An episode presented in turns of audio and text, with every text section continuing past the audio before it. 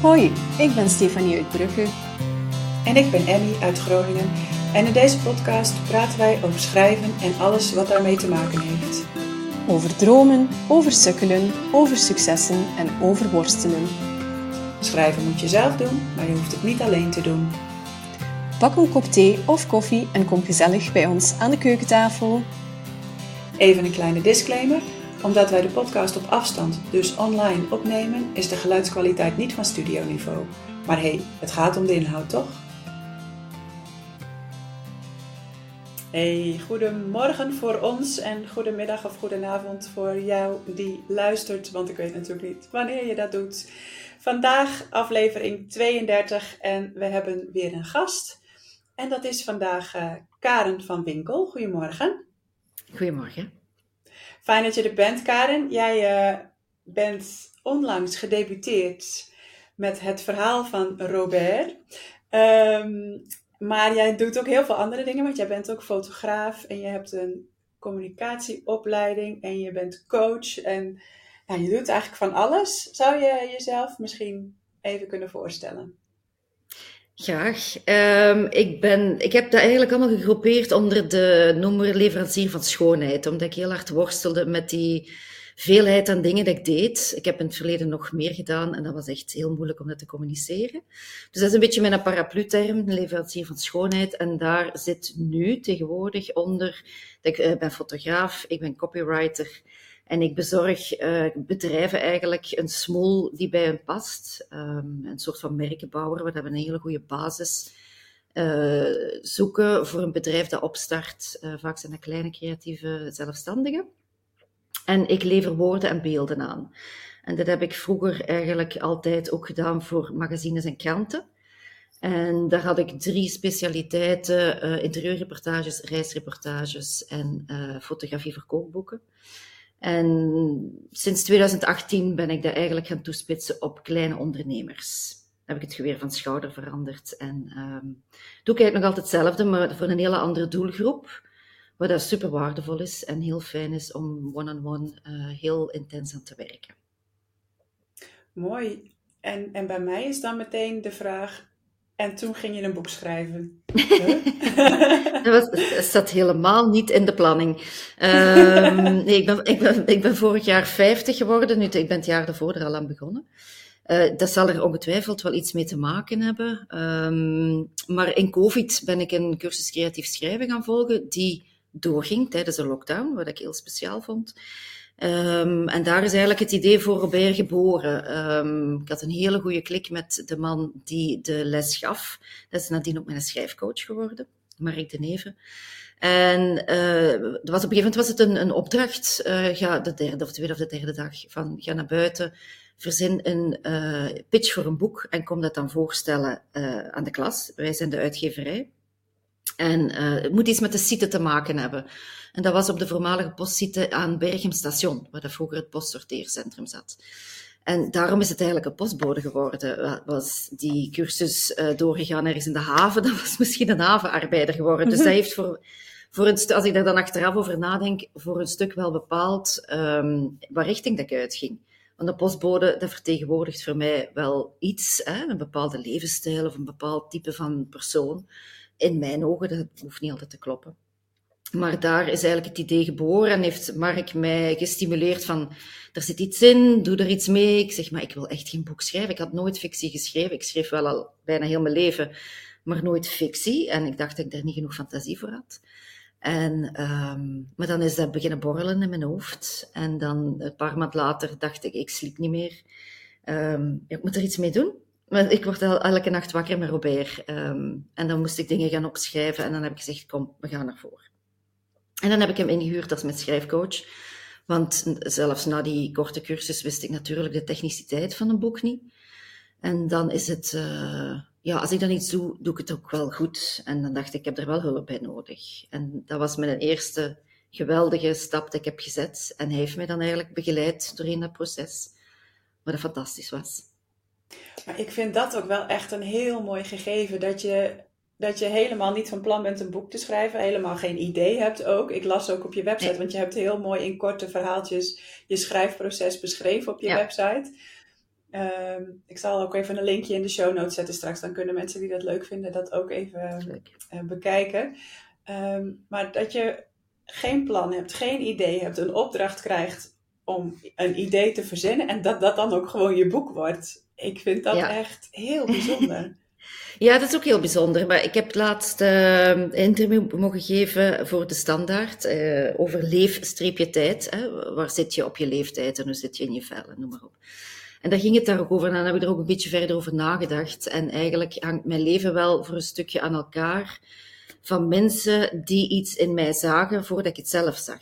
Uh, zo ben ik fotograaf geworden, heel veel jaar geleden. Uh, ik had mezelf ook nooit als fotograaf gezien. Ik liep ook niet altijd met een cameraatje op mijn buik rond als kind of zo.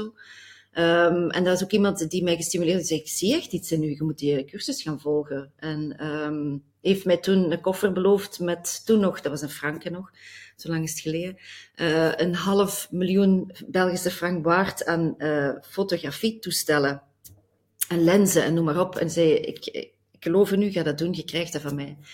En dan ben ik uh, een cursus van vier jaar fotografie gaan volgen en ben ik vervolgens fotograaf geworden. En eigenlijk is dat een beetje hetzelfde nu met dat boek. En ik denk dat ik dan, als mensen het een paar keer herhalen, wel daarnaar luister. En dan denk van, ja, wie weet zit er wel iets in.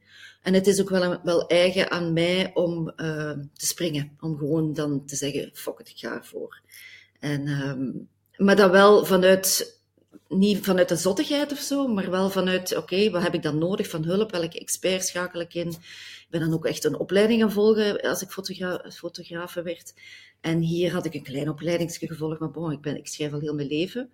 Maar dan had ik wel hulp nodig van hoe moet dat dan in de vorm van een boek zijn. Um, dus ik spring dan wel, maar dan wel met genoeg bagage of zo. En niet helemaal alleen. Ja, ik vind het super interessant dat je dat zegt, want um, op jouw website las ik dat je zei over dit boek dat dit het traagste project ooit was, dat je er twee jaar hebt over gedaan. En toen las ik het en toen dacht ik, wat zegt ze nu? Twee jaar voor een boek is niets. het is niets. Dus dat we... ja, voor mij is dat heel lang. nee, nee, dat is echt ja. niet. Um, dus het is zo grappig, want dat, dat zegt zoveel over jou. Je bent inderdaad zo'n TGV. Op literair vlak ben je nog altijd een literaire TGV. Je hebt dat super snel gedaan. En inderdaad, Emmy, het is super tof. Op de website van Karen kun je zien, um, ik schreef een boek, stap 1, stap 2. Um, en ik was door zoveel dingen gegrepen. Ik weet niet waar ik moet beginnen.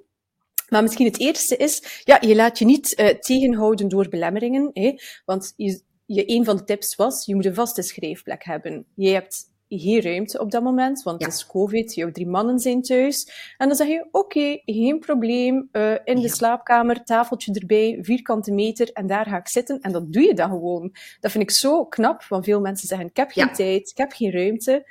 Super knap. Uh, hoe, hoe maak je die mindset zo van, oké, okay, hup, tafeltje hier, kun je dan alles uitsluiten rond jou?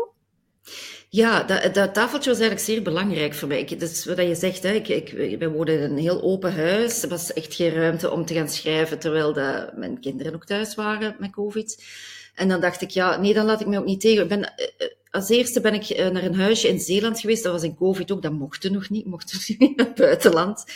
Um, en dat was voor de karakters uit te schrijven. Dat was de eerste tip van mijn coach. Van ga naar, zonder u af een paar dagen en ga van Robert een personage maken. En hij had er een hele goede methodiek voor. Geweldig. Um, en dan, vrienden van ons hebben een heel klein vissershuisje in Zeeland. Ben ik daar naartoe getrokken voor drie dagen. En dan, daar, is, ja, daar is eigenlijk, alle personages zijn daar geboren. Um, wat dat goed is aan de afzonderen, is dat je natuurlijk... Hè, ik had dan alleen um, eten, een fles wijn mocht niet naar de supermarkt, niks. Ik had alles bij. En ik schreef van s morgens 9 uur tot s avonds 6 uur. En dan gunde ik mijn eigen glaasje wijn. En dan... Uh, at ik en dan ging ik slapen. Of nog wat Netflixen of zo. Dus daar is eigenlijk de, en dan dacht ik, toen dacht ik nog, oh Mark, is dat niet interessant om dan gewoon elke maand drie dagen naar Zeeland te gaan? Want die vrienden wouden mij dat heel hard gunnen. En uh, hij zei, nee, nee, nee, dat is absoluut niet de bedoeling, want dan valt altijd uit dat verhaal. Je gaat echt elke dag moeten schrijven. En toen dacht ik, wow, ga ik dat doen? En dan, ja, er zijn geen problemen, alleen maar oplossingen, denk ik dan. En uh, dan, dat was de enige plek dat ik kon gaan zitten, en waar dat ik alleen kon zitten. Ik, heb er de deur, ik ging elke ochtend om tien uur naar boven, deed de deur dicht. Ik ging zitten tegen mijn blinde witte muur. Dat was geen afleiding, met een telefoon op uh, slaapstand. Mijn oortjes, was ook zeer belangrijk voor mij, mijn oortjes met, um, ik heb ook een, een lijst op Spotify waar je de nummers kan luisteren. Altijd met dezelfde muziek in mijn oren. Olafur Arnolds geweldige anonieme muziek. Die ging in mijn oren en ik ging gewoon zitten en tot twaalf uur bleef ik daar zitten. En dat is eigenlijk voor mij ook, als iemand vraagt wat moet je nou doen, voor gewoon doen. Gaan zitten en beginnen. En je vingers op dat klavier houden en um, gewoon starten. En het is natuurlijk geen magie, maar zo voelt het wel bijna. Als je dat doet, die regelmaat, elke maandag tot vrijdag van 10 tot 12.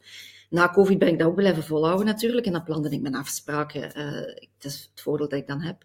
Uh, allemaal na de middag in. Dat ging eigenlijk heel goed. En het gewoon het daar gaan zitten, hetzelfde routine. Dat is die routine dat ze zeggen, uh, de muziek in je oren, gaan zitten en denken, wat komt er vandaag? Want ik wist heel vaak niet wat ik ging schrijven als ik ging zitten om tien uur en ook niet waar ik ging eindigen als het twaalf uur was. En dat, dat was, voor mij was dat puur, puur plezier. Ik vond dat, ik vond dat enorm, enorm tof om te doen. Zo tof dat ik ook met momenten dacht, wat zegt nou iedereen dat dat zo moeilijk is, een boek schrijven? dat was echt heel erg. Totdat ik dan helemaal gedaan had met schrijven. En dan zei Mark, uh, ja, maar nu begint het pas. Ik dacht, wat? Ja, nu gaat je structuur moeten inbrengen en je gaat uh, moeten herschrijven, herschrijven. Ja, heel veel herschrijven, dat heb ik Emmy ook al dikwijls horen zeggen. Mm -hmm. um, en dat is ook deel van het proces en dat is wel het moeilijkste deel natuurlijk, maar wel zeer noodzakelijk. Maar die schrijfroutine was voor mij bijna magie, want ik heb uh, drie maanden niet geschreven. Uh, dan was ik denk ik twee maanden aan het schrijven, had ik een hele zware voetoperatie. En dan uh, dacht ik, oh, dan ga ik zoveel tijd hebben om te schrijven. Liggend in mijn zetel moest plat liggen. Er is, ik heb geen letter op papier gekregen, dus voor mij was het heel belangrijk om me toch heel goed te moeten voelen. In heel dat lijf, voordat ik dan creatief kon zijn. En dan heb ik na drie maanden gedacht van, oh, wat ga ik nou met dat boek doen? Oh, waar ben ik mee begonnen? En ik had het nooit herlezen. En dan um, heb ik, ben ik het beginnen herlezen. Dacht, dat ga ik maar doen. En als ik het goed genoeg vind, ga ik verder. En um, dat was ook een heel rare ervaring om dat voor de eerste keer terug na te lezen. Um, ja, ik vond het echt goed. het is heel onbescheiden om dat te zeggen. Maar ik, ja, ik, ik, ik, echt, ik dacht, heb, heb ik dat geschreven? Ik kon dat gewoon eigenlijk niet aan uit. Ja, dat was heel bijzonder. En ik denk achteraf gezien goed dat ik dat zo lang had laten liggen. En dat ik daar met heel veel afstand naar kon kijken. En niet elke dag er last van, wat heb ik nu geschreven? En dat heeft mij ook niet belemmerd in mijn creativiteit, denk ik. En dan ben ik terug, gelijk een zot erin gevlogen. Terug die, die routine opgepikt. Want die was helemaal weg natuurlijk. En dan, uh, ja, dan, is, dan heb ik het afgeschreven. Ja. Mooi. Ik vind, Mooi. Uh, ik vind het ook ik gewoon nog zeggen, zo herkenbaar. Want ik had het opgeschreven, de playlist. Ik las uh, Olafur Ar Arnalds. En toen dacht ik, ik ook, ik ook. en het is grappig, want ik vind die, die stijl van muziek is zo puur en zo rustig en helder. En ik vind, jouw schrijfstijl is ook zo. Als ik iets graag lees, dan is dat altijd rustig, elke zin uitgewerkt. Niet per se hooglen met moeilijke woorden, maar gewoon puur en helder. Dus mm. ik, ik vind het grappig mm -hmm. dat, dat die muziek zo matcht met jouw stijl eigenlijk. En ik vind het ook heel fijn dat je er een playlist van gemaakt hebt, zodat mensen als ze uh, het verhaal van Robert lezen, dat ze ook ondertussen naar de muziek kunnen luisteren waarop jij het geschreven hebt. Ja, dat klopt. vind ik wel tof. En uh, ja, zitvlees kweken, uh, ja, dat is iets wat ik nog moet leren soms. Ik vind het echt moeilijk ja. om te blijven zitten, maar ik vind het mooi dat je het magie noemt ook. Ja, het, zo voelt het, maar dat is natuurlijk niet, hè, want dat is een bewezen tactiek. Hè. Mm -hmm. Maar als mensen dan zeggen van, oh ja, ik wil al heel mijn leven een boek schrijven, en, en hoe doe je dat? Dan denk je, ja, gewoon doen. Um, laat u dat niet tegenhouden om gewoon te gaan zitten. En uh, hoe graag wilde het, hè? Misschien hangt het daar dan vanaf. En ik wou dat toen op dat moment wel heel graag. En ik voelde ook dat dat, dat zat zo in mijn hoofd in een aparte kamer te borrelen. Ik dacht, ja, dat gaat ontploffen als ik dat niet doe. Er zit zoveel dat daar begint te sudderen. Um, ik kon dat niet negeren. Dus ik moest echt schrijven. Dat boek moest er echt uit. Dus dat was wel, wel bijzonder. Ook omdat ik, ja, je zeggen altijd, je hebt schrijvers die weten als ze beginnen hoe een boek eindigt. Mm -hmm. Ik wist dat helemaal niet. Hè. Ik ben gewoon beginnen schrijven en dat, dat sprong alle kanten uit. Naar nu, naar zijn verleden, naar dat ze op school zat. Um, ik heb dat laten testlezen aan mensen en die konden er, sorry, wel aan uit. Maar die structuur brengen was ook een hele moeilijke oefening, vond ik. Maar ik wist nooit waar ik die een dag zelf mee begon en ging eindigen. Maar ik wist eigenlijk over heel het verhaal niet. En tot, tot in de helft ging dat eigenlijk goed. En heb ik gewoon bulk geschreven en, en blijven schrijven. En dan voelde ik wel van, het moet wel ergens naartoe gaan. En dan Mhm. heb ik weer met mijn schrijfcoach samengezeten. En dan hebben we, ja, heeft hij mij, want die geven nooit oplossingen, toen de coach nooit natuurlijk. Hè. Maar die laat u dan wel nadenken over bepaalde dingen. En dan op die, in die meeting heb ik het einde bedacht. En dat is niet helemaal overeind gebleven, maar wel bijna. En eh, dat vond ik ook wel speciaal om dan naar dat einde toe te schrijven. Eh, terwijl dat je anders zo aan het wilde weg aan het schrijven zit en je denkt, ik breng er nog wel een structuur in aan. Mhm. Zo was het echt. En dan was dat eh, ineens naar het einde toe schrijven en dan voelde je met testlezers wel, ik vond sommigen heel goede feedback geven van het gaat ineens veel te rap. Je zei een heel traag verhaal aan het vertellen en ineens gaat dat veel te snel. En eh, toen dacht ik, ja, maar ik weet niet hoe dat het dan anders moet. En zo heb ik het wel ingestuurd naar de uitgeverij. En uiteindelijk heb ik nog, eh, ik denk, pagina of dertig bijgeschreven om dat einde te vertragen. Ja. En een ander einde te verzinnen, ja. Dat was ik. Ja, ik vind het mooi. Ergens schreef je, ik zag Robert in zijn verhaal bewegen en ik bewoog met hem mee. Ehm, ik vind dat dat zo mooi samenvat, hoe dat je als schrijver soms geen eh, vat meer hebt op je personages, of geen, ei- geen, geen eindbeslissing. Je wordt een beetje eh, geleid door. Dus dat is altijd eh, interessant als je dan begint, dat je niet weet waar dat je eindigt. Nu, ehm, ik ga eventjes een sprong Ja. maken, omdat je daarnet ehm over de uitgeverij begon, het uitgeefproces. En Mhm. eh, voordat we op start klikten deze ochtend, hadden we het er al even over. Emmy zei het verhaal van Robert. En toen dacht ik, oh, dit is niet hoe het klinkt in mijn hoofd. Eh, in mijn hoofd ho- hoor ik al de hele tijd het verhaal van Robert. Ehm, en Mhm. toen, eh, toen boorden we een onderwerp aan waarvan we niet dachten dat we het erover zouden hebben. Ehm, maar op een bepaald moment besluit je om uit te geven. En dan denk je blijkbaar ook na over de Nederlandse markt, of de redacteur oppert dat idee. En Emmy zei al van, oh ja, nu je het zegt, ik heb niet het gevoel gehad dat ik veel Vlaams gelezen heb. Hoe gaat dit in zijn werk allemaal? Daar ben ik nu wel heel Ja, benieuwd dat is naar. eigenlijk een, een, ja, een heel speciaal proces. Eh, dat was op een gegeven moment, dus eh, je stuurt dat in, dan wordt dat gelezen door het hoofd van de literatuur, die geeft dat door aan zijn vaste redacteur. Eh, zeer conscientieuze mensen. Ik heb me er echt heel welkom gevoeld en echt in een literair bad eh, gevoeld. Dus ik voelde me er heel gezien en gehoord. Ik had altijd de eindbeslissing, dat vond ik wel zeer belangrijk. En dan eh, leest hij, geeft feedback. We hebben het einde dan herschreven. En als we dan op een gegeven moment zeggen van oké, dit zit klaar. Het was een 80% goed boek en we gaan er een 100% van maken. En op een gegeven moment hadden we dat gevoel van het is 100% goed. Uh, en je moet ook op een gegeven moment gewoon stoppen. Um, dan ging dat naar een redacteur. En dan was de, de vraag aan mij van, wil je het heel Vlaams houden? Want het was wel echt een Vlaams verhaal. Maar in Nederland vinden ze dat soms heel schattig. Want Giet op de Beek bijvoorbeeld, die laat dat allemaal ja. staan. En dan vinden ze dat wel schattig.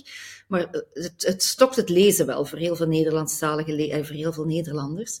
Uh, en er zitten, ja, en eigenlijk heb je geen idee als Vlaamse auteur van welke woorden begrijpen ze niet in Nederland.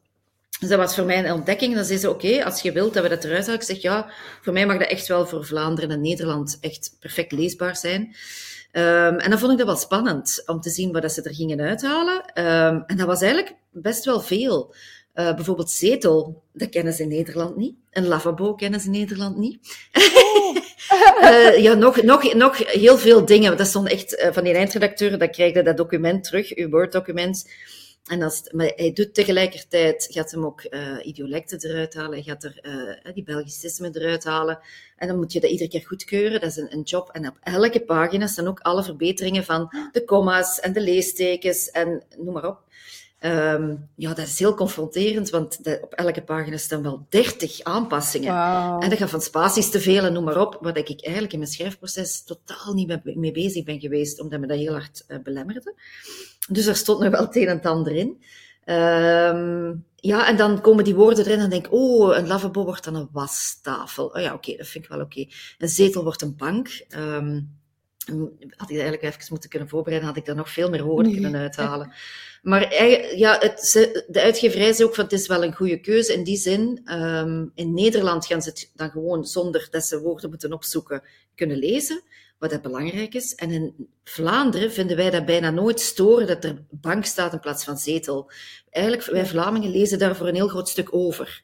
Mm. Um, en dan vond ik dat eigenlijk wel helemaal oké. Okay. En uh, ja, dat was een hele toffe eindredacteur, die Nederlander dus. Ehm, en ja, we hebben dat eigenlijk samen. Ik heb een aantal dingen laten staan en een aantal dingen heb ik goedgekeurd. En dat is eigenlijk een, een, ja, een soort van uh, joint venture waar dat je samen instapt en de uitgeverij doet een stuk, ik doe een stuk. Maar uiteindelijk heb ik altijd wel de eindverantwoordelijkheid uh, gehad. En kon ik zeggen van ja, ik wilde eigenlijk toch niet of zo. Ja, dat vond ik wel heel belangrijk. Ja. En dan met de cover. Is dat dan ook zo? Is dat ook een samenspraak? Maar ik vind het een fantastisch mooie cover. Een heel mooie kleur. Uh, een kleur die je niet zo vaak ziet als cover. Meestal is het zo donkerblauw of diepblauw. En dit is zo... Ja, ik weet niet. Hoe, hoe noem je het zelf? Azuurblauw? Ik, ik weet het niet. Ja, turquoise of zo bijna. Turquoise? Ja. Ik vind het super ik, ik weet dat ik dat is eigenlijk geen joint venture. Dus uh, ze, ze, vragen van, uh, wat vind jij mooie covers? Vond ik heel moeilijk om te bepalen. Ik ben dan in mijn eigen boekenkast gaan kijken en denk, ik weet niet of dat ik iets koop op de basis van een cover. Ik weet dat nog altijd niet, eigenlijk. Het zal wel heel hard meespelen. Mm. Um, en dan hebben ze daar een Nederlands duo ook op gezet. Ik ben nu even de naam kwijt, maar ze staan er wel in. Um, en dan heb ik op hun website gaan kijken en dan, uh, ik heb ze genoemd, denk ik, in, de, in, in mijn dankwoord. En um, ik ben dan op een website gaan kijken en ja, ik vond die covers allemaal zo geweldig en van hele grote namen. Ik dacht, ja, en dan moet je dat loslaten. Dus ik, het is niet dat ik heb gezegd, ik wil daar per se Jacques op de cover of iets met de post te maken. Op een gegeven moment kreeg ik een ontwerp binnen, uh, terwijl dat ik in mijn uh, zat en structuur aan het brengen was. En dat was een versie in het geel met, de, met die twee uh, ara's erop en de versie mm -hmm. in blauw. Dat geel vond ik direct heel lelijk. Okay. Um, en ik heb hier eigenlijk niks aan veranderd, omdat ik, vind de cover redelijk exotisch voor het verhaal, maar ik vond dat wel een spannende, spannende tegenstelling of zo. Um, ja. Ik vond dat direct heel goed. Alleen die ara die erop staat, dat ga ik een klein geheimje vertellen. Mm. Mijn ara in het verhaal was oorspronkelijk een uh, roodvleugel-ara. Uh, of een geelvleugelaren. En die ziet er helemaal anders uit. Het is zo heel fel rood, met knalgroen en noem maar op. Maar daar vonden ze geen mooi stokbeeld van. Dus oh. ze zei, ja, het zal toch die uh, geel-blauwe ara worden. heb ik mijn verhaal oh. moeten aanpassen. Maar hoe moeilijk uh, Ja, heb dat? ik overal die geelvleugel... Ja, ja, daar heb ik wel heel hard op moeten letten van... Wel, ja, dan verander ik het verhaal, maar wat is maar de omschrijving, hè. En dan, als, als ja, er zit een stukje in waar dat hij uh, gaat opzoeken in de encyclopedie, hoe dat die eruit ziet, heb ik dat natuurlijk allemaal wel juist gezet.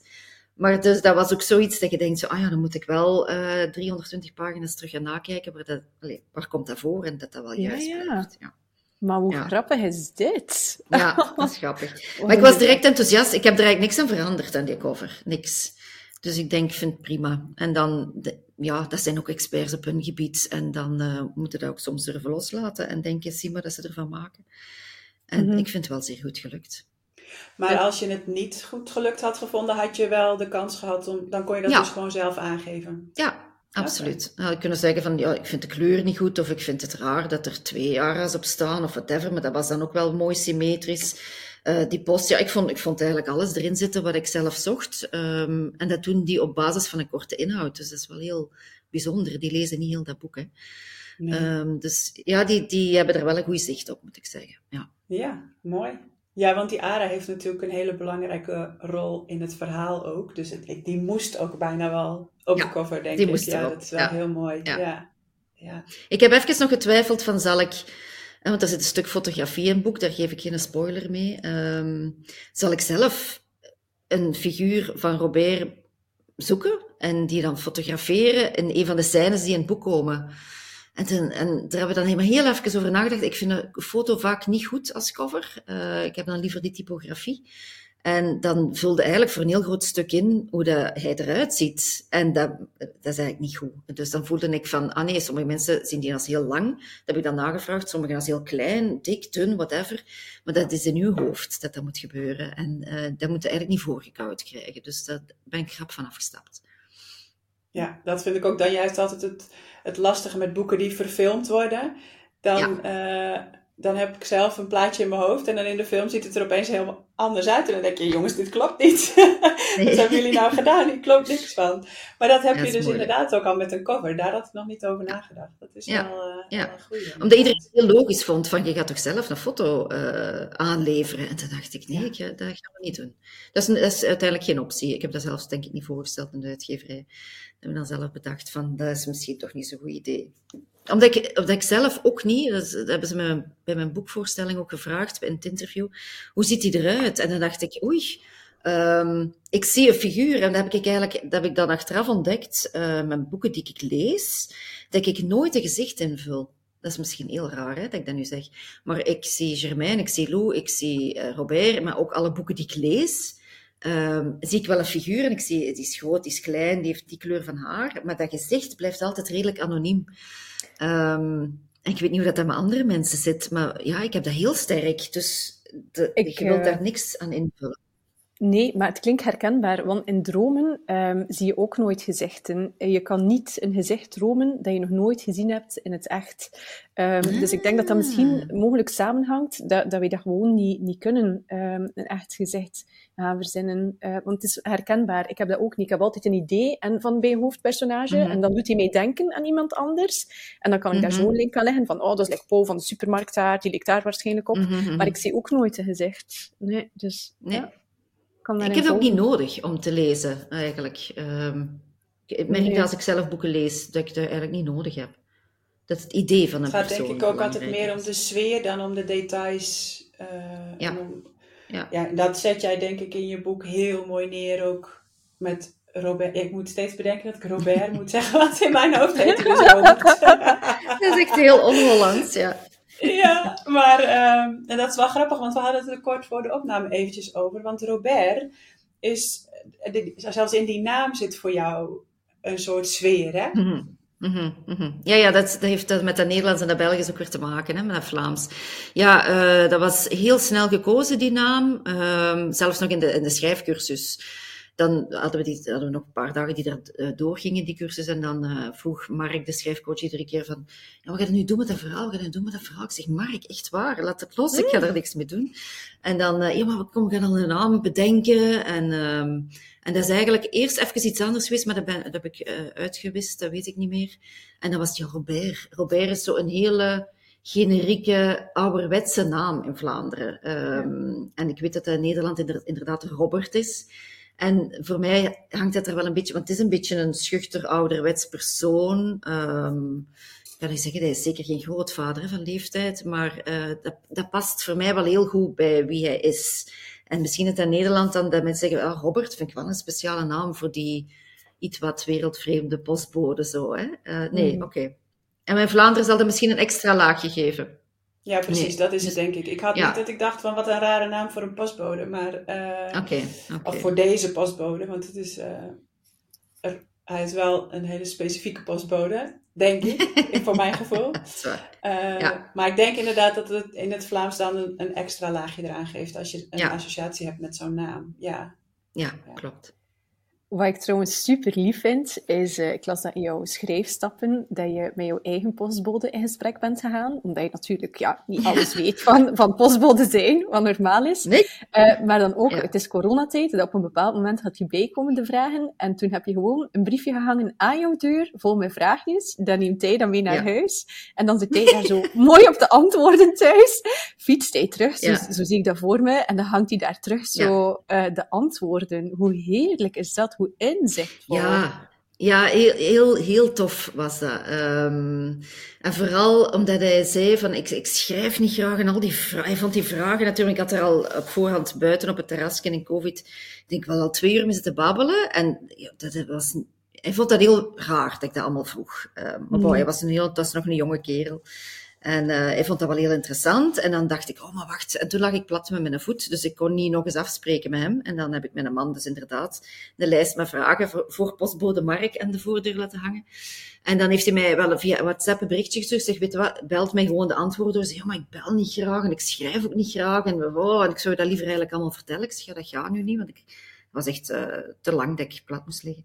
En, um, en dan heeft hij dat eigenlijk teruggeschreven. Dus hij had die, die antwoorden op, met, met de hand geschreven, dus ook niet via mail of zo, of via, via Word. Had hij allemaal ingevuld, heel schattig. En dat vond ik ook zo bijzonder dat die brief rook ook echt naar Mark zijn thuis. Die rook echt oh. naar roosbief met pekens en ertjes. Hè? Zo, alleen dat je denkt, zo huiselijk. Ja, ik vond dat echt... Uh, en dan had ik op het einde gezegd van, uh, heb je nog een vraag voor mij? Hè? Of wil je nog iets toevoegen? En dat vond ik eigenlijk het allermooiste, dat hij zei van, uh, ja, ik wil er nog wel over zeggen dat ik nooit uh, gevraagd ben waarom ik die job doe. En door al die vragen, want er waren er heel veel, die jij stelde, ehm, ben ik me gaan beseffen hoe graag ik mijn job doe. En dan dacht ik, wat, dat is wel een heel schoon cadeau voor hem, maar ook voor mij, om dat terug te krijgen. Dus dat vond ik wel, eh, vond ik wel heel bijzonder. Ik zie hem nog heel vaak. Hij werkt niet meer in mijn straat, maar wel vlakbij. En eh, ik heb natuurlijk ook een boek gegeven. Hè. Ah, ja. Ik hoop dat En, het gaat eh, lezen. Is, er, is er veel van jouw eigen postbode Mark en postbode Robert geslopen? Ehm, ik denk dat ehm, hij, heeft, hij krijgt op een gegeven moment een collega, hè? collega Mark. Ehm, en dat is wel een beetje, het is niet 100% gebaseerd, maar de verhalen die hij dan verteld heeft, ja, die heb ik wel in Mark gestoken. Ja, Ah, ja dus dat voor een stukje in de. Ik heb hem dat niet verteld, dus ik ben benieuwd of dat hij dat eruit gaat halen. Oh, Dat vind ik zo lief. ik, wil, ik, ik wil nu eigenlijk een beetje postbode Mark voor mij zien. Het is een beetje een, eh, om dan de magie te doorbreken, een beetje een heavy metal eh, figuur. ja, ja Schitterend. heel, grappig. Een heel groot contrast met Robert, maar bon. Zeg, en ja, ik denk dat ik je wel een marketingmachine mag noemen. Je bent super druk bezig. Ik kan mijn Instagram niet openen eh, zonder Robert te zien. Ik vind dat al. fantastisch. Ja, ook, nee, nee, maar ook daar ga je er volledig voor. Ehm, ik ben benieuwd. Dit was nu de eerste keer dat je een boek geschreven hebt. Je had nooit gedacht dat je dat zou doen. Nooit gedacht dat je fictie zou doen. Iets in mij zegt dat er iets kriebelt in jou om een tweede boek te schrijven. Ben ik fout? Dat is de, de, de klassieke vraag, hè? dat is zo grappig, iedereen vraagt dat. Eh, nu op dit moment eh, heb ik het gevoel dat ik nog het verhaal van Robert nog moet pushen. Hè? Ehm, Hmm. Want als onbekende auteur is dat, is dat wel een opgave, moet ik zeggen. Ehm, nu, ik ben heel hard gesteund door de uitgeverij. En, ehm, en al de rest doe ik zelf, maar de- ze, ze helpen mij heel sterk, dat is wel heel fijn. Maar bon, eh, ze sturen persberichten uit, niet, heel weinig mensen pikken dat op, omdat je onbekend bent. Hè? Dan lees je elk, elk weekend eh, dezelfde interviews in alle kranten met alle andere auteurs die wel bekend zijn. Dat is even een pittige geweest. Ik weet natuurlijk hoe dat die wereld in elkaar steekt. ehm, maar soms denk je van, mannen, dat- wel spijtig, want zo gaan er wel pareltjes verloren. Hè? Ehm, en daarom push ik het ook zo hard, waarschijnlijk totdat mensen het ongelooflijk beu worden. En dan denk ik, ja, dat is dan niet mijn probleem. Maar het, is het enige wat ik heb, is eh, via die socials en dan eh de, de interview in de krant. En dat push ik allemaal zo hard, omdat ik denk, ja, niet voor mezelf, maar ehm, wel om Robert te doen vliegen eigenlijk. Mhm. En je voelt heel sterk, uw inner circle, ehm, die hebben het allemaal, die hebben het gelezen. Ik heb er superveel feedback op gekregen. Hele lieve reacties. En dan gaat dat ietsje verder, dan worden er wat boekinfluencers ingeschakeld. Ehm, een, een wereld die ik niet kende, ehm, maar wat ik mij wel heel eh, gerespecteerd voel in de zin van dat die heel zorgvuldig omgaan met boeken lezen en daar recensies over schrijven. Ik vind dat ongelooflijk. Eh, ik ga er ook nog eens een post over schrijven, want dat vind ik echt wel eh, bijzonder. Dus ja, dan gaat dat al ietsje verder, maar je voelt van, van eh, die impact op over die rand geraken, ehm, zodat Robert door iedereen gelezen kan worden of bij iedereen zijn oren komt.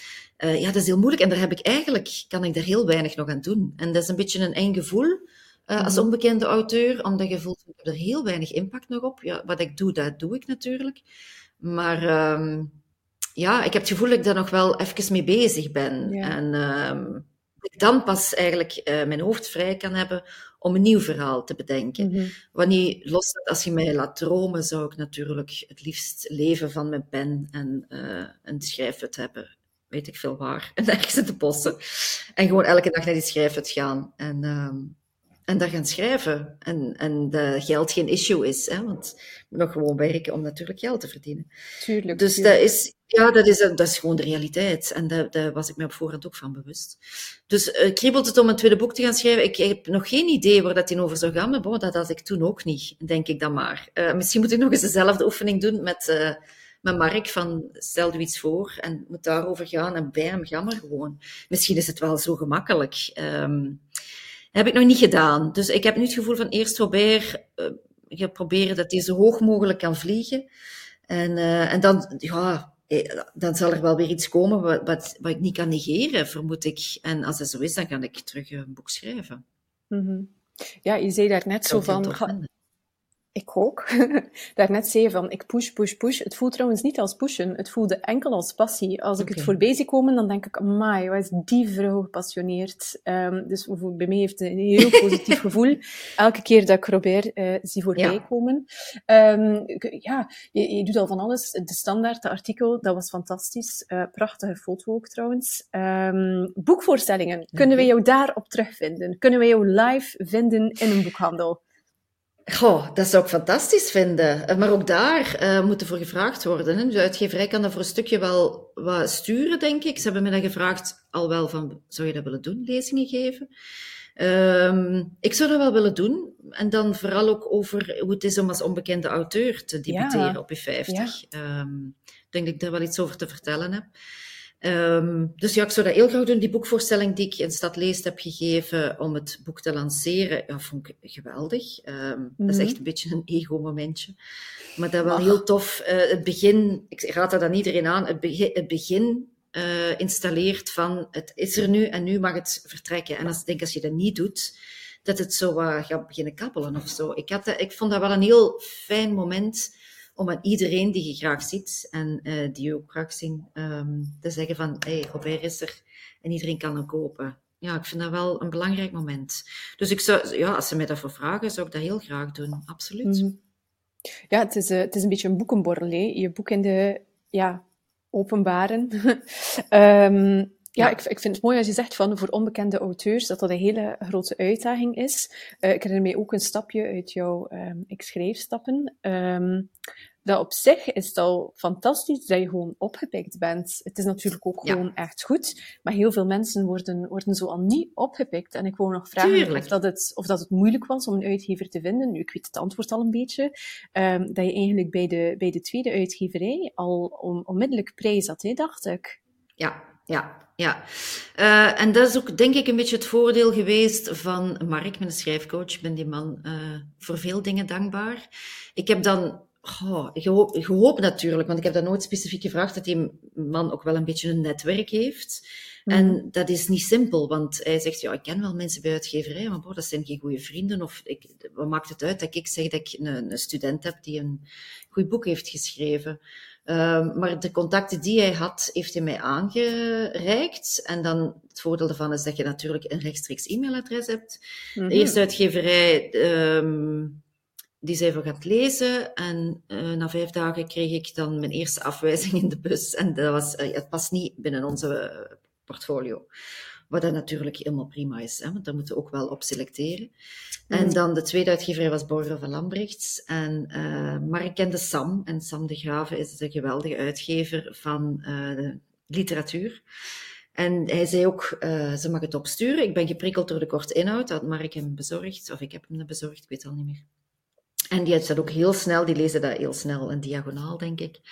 En dan uh, nodigde hij mij uit voor een koffie. En uh, Mark, wat wilt je doen? Wat, wat, gaat dat betekenen, die koffie? Mark zei van, dat weet ik niet. Um, en dan ben ik koffie gaan drinken. Dan hebben we eerst een uur over boeken en literatuur gebabbeld. En alle boeken die er op de plank stonden in hun kantoor. En daar kwam er niks. Dus ik dacht, oei, die wilt gewoon misschien eens een tof babbeltje doen. En dan heb ik hem dat echt gewoon gevraagd. Van, hoe graag zit jij Robert? gaan we het doen? En dan uh, ben ik met een mondeling akkoord buiten gestapt. En dan wist ik eigenlijk niet goed wat dat mij overkomen was. Want ik besef maar al te goed, want ik, heb het, uh, ik had het klaarstaan om naar alle uitgeverijen te sturen die ik uh, bewonder mm. en waar ik heel graag zou thuis horen. Maar ik heb dat wel one step at a time gedaan. Dus ik dacht eerst, eerst die ene uitgeverij, dan die, en dan ga ik het anoniem beginnen opsturen. En dan ook wel wat research gedaan hoe doe ik dat best en hoe moet dat eruit zien? Want elke uitgeverij vraagt iets anders. Ja. Um, dus wel belangrijk. Op een gegeven moment had ik ook een uitgeverij in het vizier. denk oh tof. En, en iemand anders had me die aangeraden, maar die geven alleen maar Zweedse boeken uit of Nordic uh, oh, novels. Ja. ja, daar moeten we dan niet naartoe, naar opsturen natuurlijk. Hè. Dus daar moeten we wel wat research naar doen. Maar nee, dat is echt een godsgeschenk geweest. Dat ik rechtstreeks bij Sam terecht ben gekomen. Mm -hmm. En die toen bij de eerste ding al zei van, we gaan het doen en het is nu 80% goed, maar we gaan er wel 100 van maken. Dus ja, ja dan, uh, en op je duur ga je dan geloven van, ja, dan is het precies toch wel oké. Okay. Dat, dat, dat, is precies toch wel een oké okay verhaal. Uh, wat ik soms nog niet altijd geloof hoor. Dan denk je, ja, het is mijn, het is ontstaan in mijn hoofd. Um, ja, ik hoop dat andere mensen het heel graag gaan lezen. Je kunt dat niet inschatten. Dus dat is, dat is wel bijzonder. Ja, daar ben ik Het is heel super aangenaam. Ik zou zeggen, stuur mij Mark zijn nummer maar een keer. Mark, Mark mag mij ook helpen. Ja, Mark is met is een pensioen en die wou eigenlijk... Een ja, nee, nee, nee, dat weet ik, maar ik, ik krijg heel veel aanvragen nu. En ik denk dat hem dat nog wel aanpakt als hij het, eh, als hij het interessant vindt. Wat een hele leuke man. Ja. ja, dat zijn dan zo de stappen dat je doorloopt. Hè? En dat ik denk, dat, het is zo organisch gegaan allemaal. Ehm, ja, dat dat dan allemaal in elkaar haakt op een gegeven moment. Kan dat, ook, dat is misschien ook een beetje een magisch gevoel. Van, ik heb er nooit een deadline op gezet. Ik heb, ik heb daar heel veel tijd. Ik heb, heel, ik heb denk ik van de week nog in een comment naar Emmy geschreven. Van, herschrijven is voor mij hè, iets laten marineren, laten sudderen, laten inkoken tot de essentie. En dat vraagt gewoon tijd. Daar moet tijd over gaan. En je zegt twee jaar is niet lang. Ja, voor mij is dat echt heel lang. Ehm, maar ja, ik denk dat dat minimum is dat je nodig hebt om een Zeker. verhaal te laten Ja. lopen. Ja. Ja. Ja, Zoals je wat diepgang en, en uitgewerkte personages, vermoed ik. Ja. Mhm. Mooi, je zei net al, je wilde zo heel graag dat zoveel mogelijk mensen het verhaal van Robert gaan lezen. En eh, ik ben heel blij om aan onze luisteraars te kunnen vertellen dat wij ook een exemplaar mogen weggeven. Van jou en van Borgerhof en Ja. Lambrecht. Ehm, dus eh, wij gaan op de dag dat deze aflevering online komt, een eh, post maken waar mensen op kunnen reageren als ze graag eh, kans willen maken op het verhaal van Robert. Ik kan echt iedereen aanraden om mee te doen aan deze winactie, want eh, ik heb het nog niet uit, maar dat gaat zeker snel gebeuren, want ik vind het echt, ik lees het ook echt heel graag. Dank Dus je. eh, ja, super, super fijn dat we dat mogen doen. En dan, ja, dan wil ik graag afsluiten met eh, de vraag die we aan al onze gasten sluiten en eh, stellen. En dat is de vraag: wat is jouw ultieme tip voor beginnende of iets meer gevorderde schrijvers? Ultieme tip. Ik heb daar, ik heb daar eh, alles over nagedacht. En dan denk ik dat ik die al misschien heb laten passeren. En dat is die schrijfroutine. Dus, en, en die routine zet die plek waar je naartoe gaat. De muziek. eh, ik zal dan enkel voor mezelf spreken hoe dat het voor mij heeft gewerkt. Voor mij was dat eh, de vaste uren, de vaste plek, vijf dagen per week, met de juiste muziek in mijn oren. Gewoon gaan zitten en schrijven. En ook al komt er niks... ehm, de, de, de routine maakt uh, dat je je schrijfspier traint, dat je je fantasie prikkelt en dat je elke dag verder kunt in je verhaal. Uh, wat er ook nog belangrijk aan is, is dat ik bijna elke ochtend een uur ging wandelen voordat ik uh, begon te schrijven, voor mijn ontbijt. Waardoor dat de, het verhaal dat ik dan de dag daarvoor had geschreven, dat ik nooit niet nalas, um, wel kon blijven ja, tijdens die wandeling eigenlijk terug naar boven kwam en wat ik in kon fine-tunen. En dan eigenlijk klaar was om, als ik om tien uur ging zitten, te zeggen van oké, ik ga daarop verder. Uh, of ik ga daarover schrijven. Dat was voor mij denk ik wel um, wat het beste heeft gewerkt. En dan in de eerste plaats, ja, een schrijfcoach. Ik weet dat dat niet voor iedereen is weggelegd. En soms zit het te ver in je proces om dat nog in te schakelen misschien.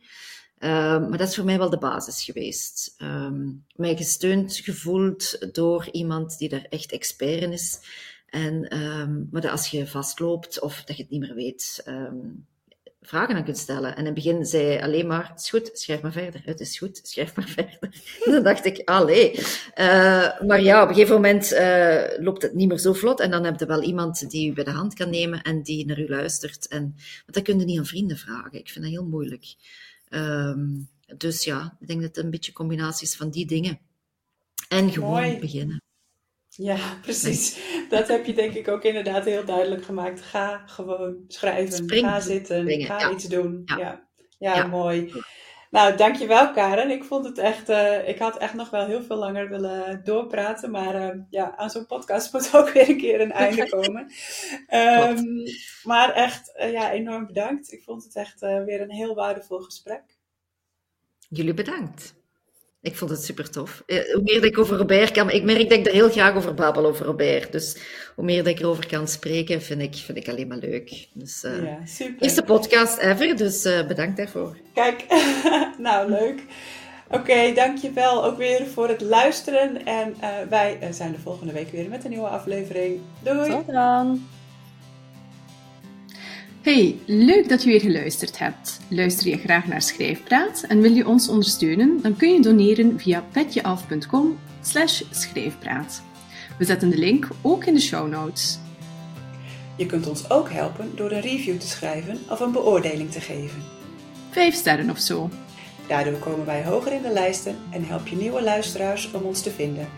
Deel de podcast ook gerust in je netwerk of op social media en tag ons dan even. Wij vinden het superleuk om te weten wie je luistert. Heb je vragen of is er een onderwerp waar jij onze mening of ervaringen over wilt horen? Of is er iemand die je graag als gast in Schrijfpraat zou horen? Laat het ons dan weten. Dat kan via Instagram, at Stefanie Insta en at Emmy de Vries,